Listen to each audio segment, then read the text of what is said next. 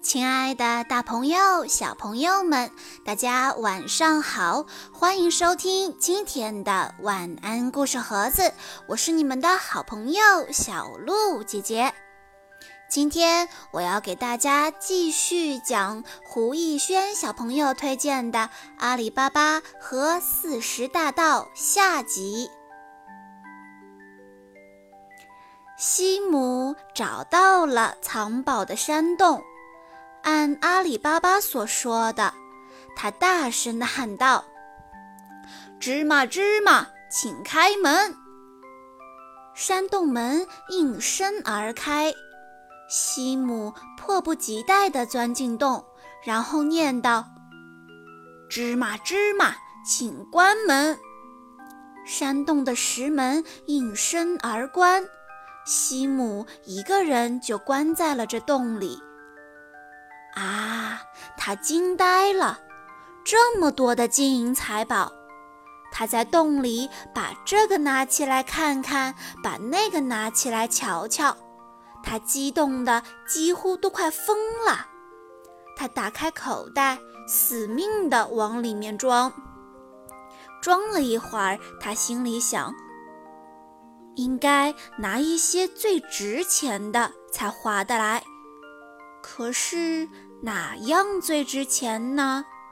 因为里面的许多东西他见都没见过，不知道该怎么挑选。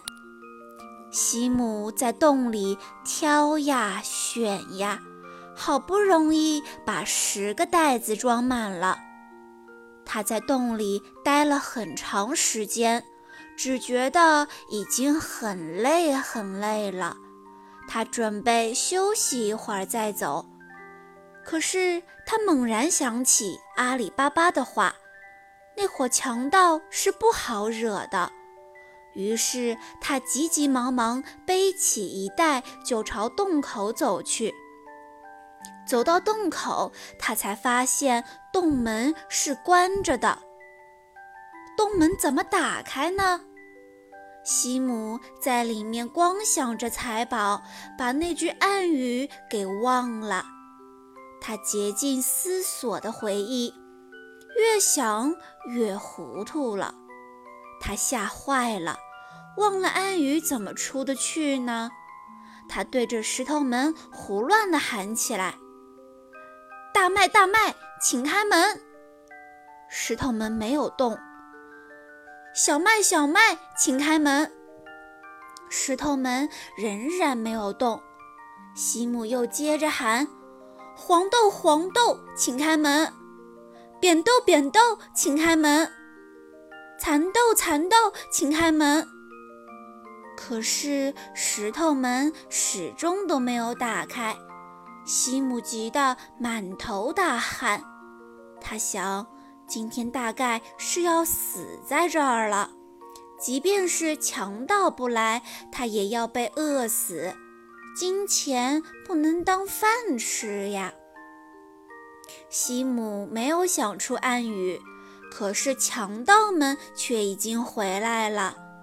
强盗头子一看，门口有10匹骡子，非常担心有人来偷财宝。他走到石门面前，还没开口，石门却开了。原来西姆在里面想起了暗语：“芝麻芝麻，请开门！”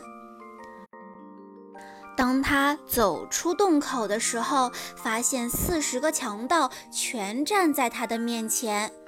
他想跑，可是哪里跑得掉呢？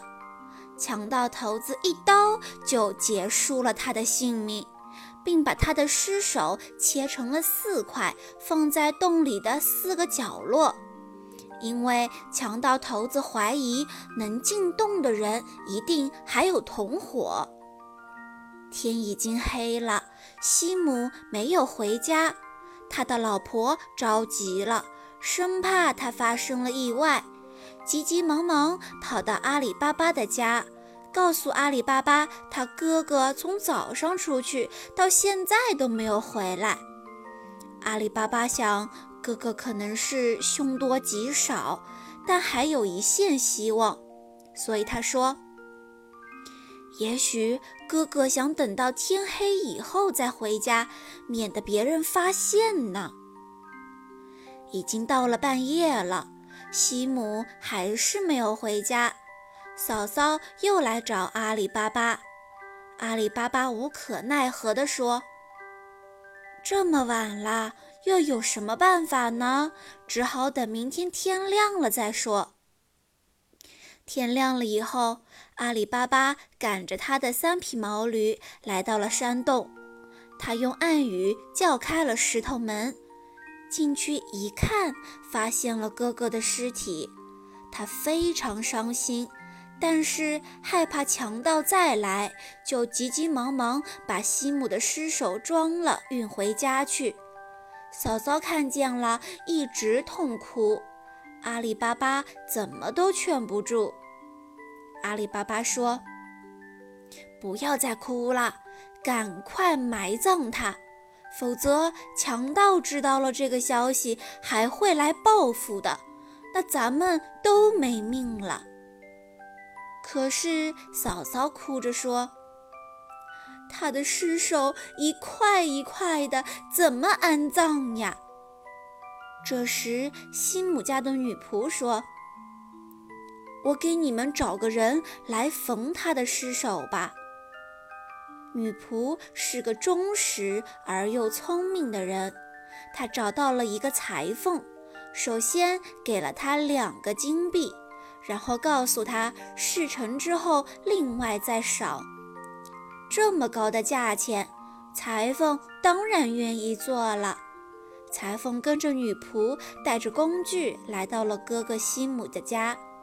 女仆很聪明，在离家还有一定距离的时候，就把裁缝的眼睛给蒙住了，不让他知道具体的地址，然后牵着裁缝的手，慢慢地走到了放尸体的地方，才解开了手巾。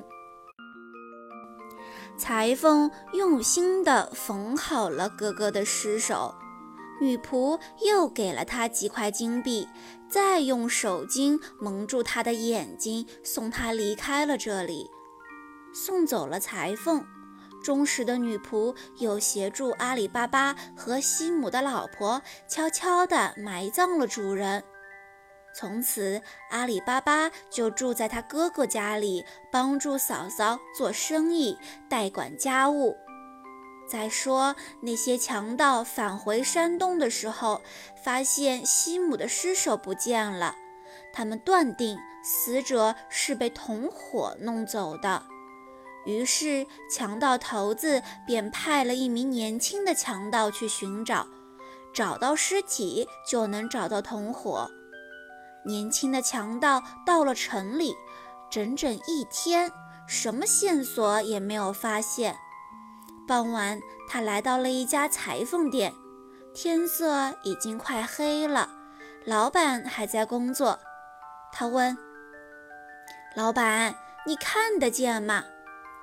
裁缝说：看得见，不是我吹牛，昨天夜里我在黑暗中还将一名切成好几块的尸体缝好了。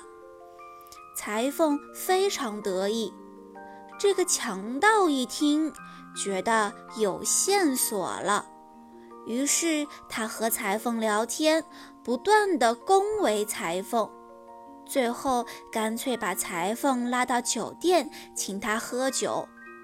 酒过3巡，这个强盗说：真没想到，老师傅你有如此高超的手艺，在黑暗中能把分成几块的尸首缝好。裁缝已经飘飘然，他说：这没什么，以后有这样的活，只管来找我。强盗说：我还真有这样的活，出价也很高，不过你得领我去看看，我要问问那个主人是真还是假。说完，强盗给了裁缝几个金币，算是定金。裁缝不便推辞了，他说：不瞒你说，我只知道大概的方位，最后一段距离是那个小女仆蒙着我的眼睛领着我去的。强盗能说会道的，最后裁缝终于答应带他去找昨天的那个地方。强盗跟着裁缝走了好一会儿，裁缝说，昨天夜里就是在这儿被那个女仆用毛巾把眼睛蒙住的。强盗说，那好，我现在也把你的眼睛蒙住，你边走边回忆那女仆带你走时的步数是什么样的。最后裁缝还是找到了西姆的家，强盗在他家的屋门上画了一个记号，然后回了山洞，把探得的消息向强盗头子报告了。第二天早上，女仆发现主人家门上的记号，她想一定是强盗搞的诡计，就把这个情况告诉了阿里巴巴。阿里巴巴就让他把所有人家的房门都画上同样的记号。结果强盗们来了之后就不知道从哪家下手。强盗头子非常生气，亲自找到裁缝，弄清了是哪一家。强盗头子准备了40个油篓，只有2个装菜油，其余每个篓子里都藏了一个强盗。他装扮成油贩子到西姆家投诉，阿里巴巴同意了，40个油篓子就放在了院子里。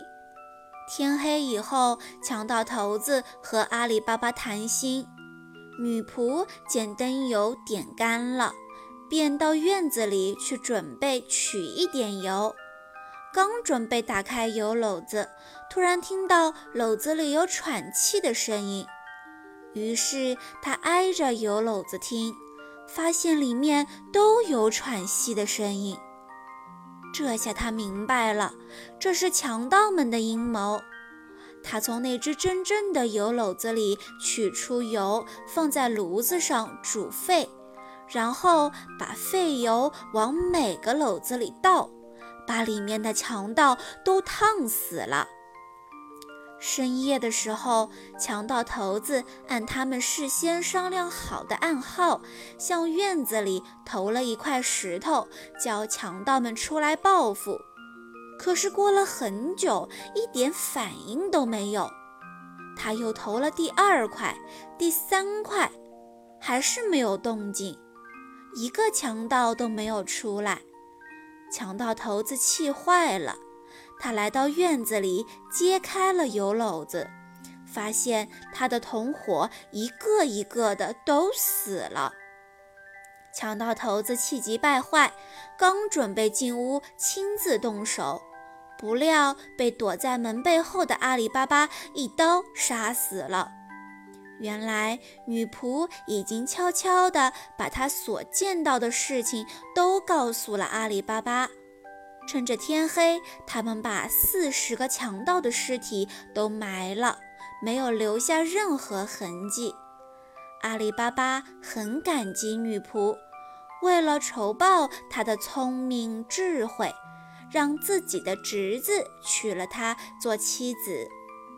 阿里巴巴已经拥有山洞里的全部财宝，他把财宝分给穷人，让大家都过上了好日子。